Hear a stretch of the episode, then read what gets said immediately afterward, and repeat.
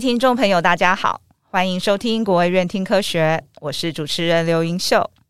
今天我们很荣幸邀请到国卫院高龄医学暨健康福祉研究中心吴奇新副研究员及主治医师担任听科学的嘉宾。吴医师好，主持人好，各位听众大家好。吴医师的主要研究领域在老年医学研究、精神病学、流行病学及人工智慧。同时呢，也是一位临床的新生医学科医师。今天借由节目专访的机会呢，想请吴医师与听众朋友们分享关于忧郁症议题上的研究发现。根据世界卫生组织估计，忧郁症将成为二零三零年全球疾病负担的主要原因，意味着随着人类社会改变，有更多人罹患忧郁症，而同时呢，全球正面临严峻的人口老化问题，台湾也不例外。且忧郁症呢，会增加高龄长者罹患衰弱症的风险，并增加死亡率哦，影响其他内外科疾病的预后。忧郁症所造成的社会经济负担，呃，已经到了不得不重视的程度哦。那想请问吴医师，什么是忧郁症呢？啊，它会有哪一些症状？然后它与我们平常所知道所谓的心情不好，还有哪一些差异呢？忧郁症呢，它是一种精神疾病，它主要的表现是在情绪方面。顾名思义，就知道说它的会造成心情低落，或者是有一些人他心情可能还好，但是就是失去了快乐的能力，就是高兴不起来这样子。好，这些都是一个忧郁症的一个核心的症状。但是不只是情绪方面，事实上，忧郁症还会影响到我们的认知，会变得没办法专心，会变得很负面的思考，甚至会有强烈的自杀意念。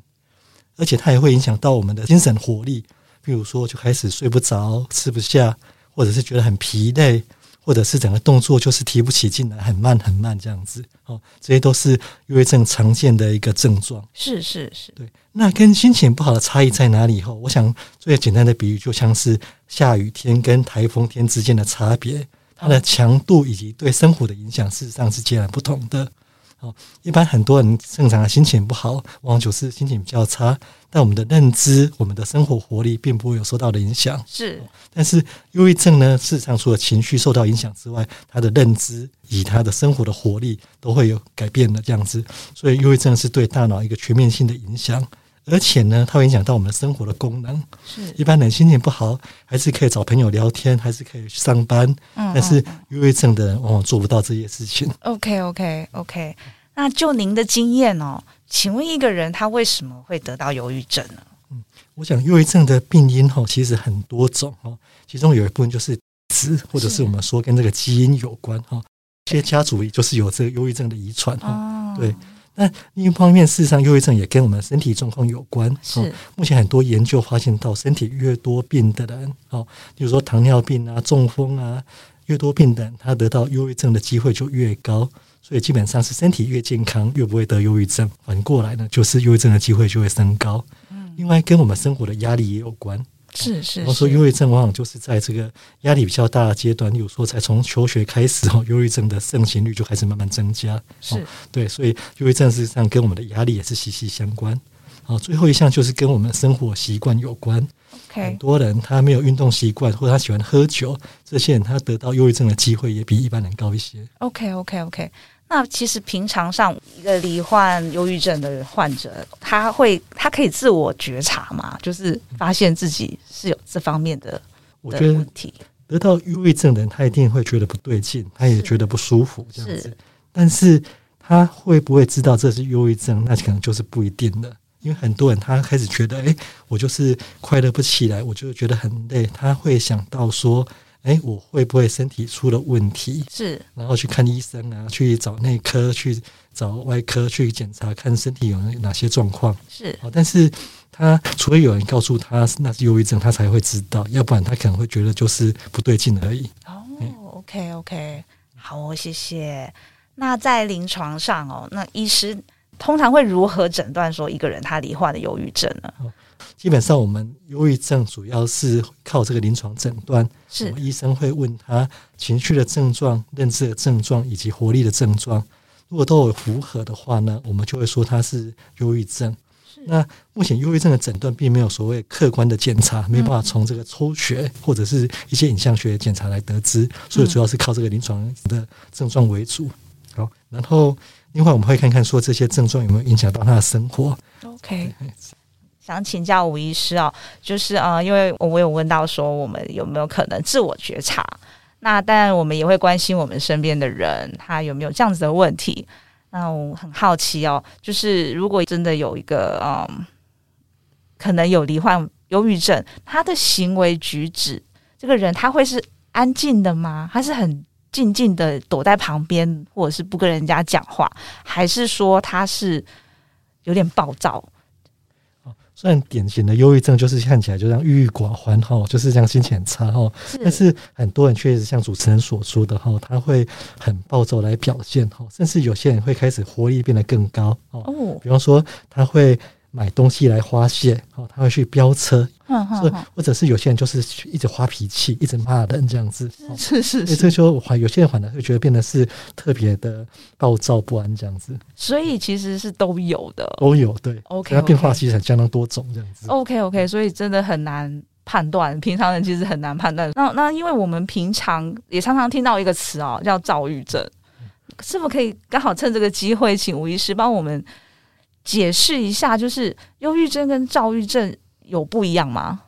那个还是看那个核心哈。我们说的那个躁郁症哈，所以目前的医学名词叫双极性情感症哈。它的躁起指的是那种核心就是特别开心、特别高亢的样子哈。所以他可能也会去买很多东西，可能也会很容易发脾气哈。但是它的核心是，它是。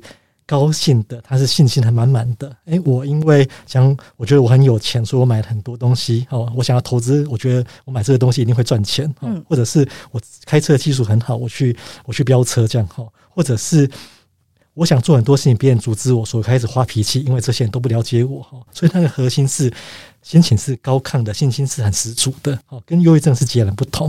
哦，所以有些时候忧郁症的人，他事实上他会。会也会做类似的事情，但他背后是说，哎，我买东西是为了看能不能让我开心一点，或者是说，那个呃，我去发脾气是因为我觉得我很痛苦，你们都不了解我哦，所以这个核心是不一样的。所以它区别的话，要知道说它核心是悲伤的还是快乐的。哦，OK。那医师您在诊断的时候，通常在问诊的时候。嗯嗯您如何去判断说这个患者他一直去花钱，是因为他罹患了忧郁症或者是躁郁症呢？虽然呃，很多时候我们会问他说：“那时候，哎为家人说你你花很多钱去买东西哈，那是什么原因？”哦。很多忧郁症的人是觉得说，我就是想买东西让自己快乐一点，哦，对。那但是很多躁郁症的人是说，哎，我觉得这个东西都很好，我要赶快去买起来，因为我相信这个东西以后会涨价，会会涨值，然后我就很需要这样子。我想把这东西都送给别人，因为我觉得有快乐就要散布给大家哈。所以这就是躁郁症跟这个忧郁症不一样的地方。了解了解，OK OK。不，我想要去区别忧郁症跟躁郁症，有时候也相当困难。所以最好的方法还是找医师来判断，说这到底是哪一种疾病。是是是是。如果说有一个人他被诊断出他有忧郁症哦，那他有机会康复吗？哦，其实忧郁症这个疾病还是蛮乐观的哈，就是说大概是呃大部分人都会好起来，是，但是有一些人他没有经过医师的治疗，他只要经过一些。生活的调整、压抑的改变，他还是就自然而然痊愈了这样子。Okay. 但是很多人还是需要借由这个医疗来，包括说是吃抗忧郁的药物，或者是接受这个心理治疗。是。那一般来讲，我们会认为有治疗的话，而且是越早治疗的话，它好的越快，那好的机会比较高。OK OK，谢谢谢谢吴医师。OK，好。请问吴医师啊，是什么样子的契机让您开始投入这方面的研究呢？有什么小故事在里面吗？能否与我们分享您这个最初的研究发想？这样，呃，这个这个会想要做这方面的研究，事实上是跟呃。忧郁症比较无关哈，事实上主要是在这个新冠肺炎期间哈，我个人认为我们台湾做的相当好哈，嗯，但是表现台湾的防疫做的这么好哈，事实上不是因为我们医疗水准很够，是，而是我们的工位跟我们的政策做得很好，嗯，所以我那时候就想说，哎，事实上我们的医疗水准，然后以精神科的医疗水准应该跟欧美国家相异不大这样子，但是如何样配合这个政策跟这个公卫的角度来看哈，那我们的忧郁症的照护可以做得更好，就在想在这个部分这样子，所以才想开始去了解到，所以台湾的医疗状况到底是怎么样哈？那所以我们初步的发现就是说，哎，事实上我们台湾的医疗品质真的不错哈，跟欧美国家不相上下哈，但是就是就业率很低哈，所以想说，如果说能够啊提高这个就业率的话哈，应该是对我们整体的忧郁症照护会有更大的改善。OK，OK，好哦，谢谢，非常谢谢吴医师。下集我们将请吴医师继续带着我们认识更多有关忧郁症的讯息。我们下集国卫院听科学见哦，拜拜。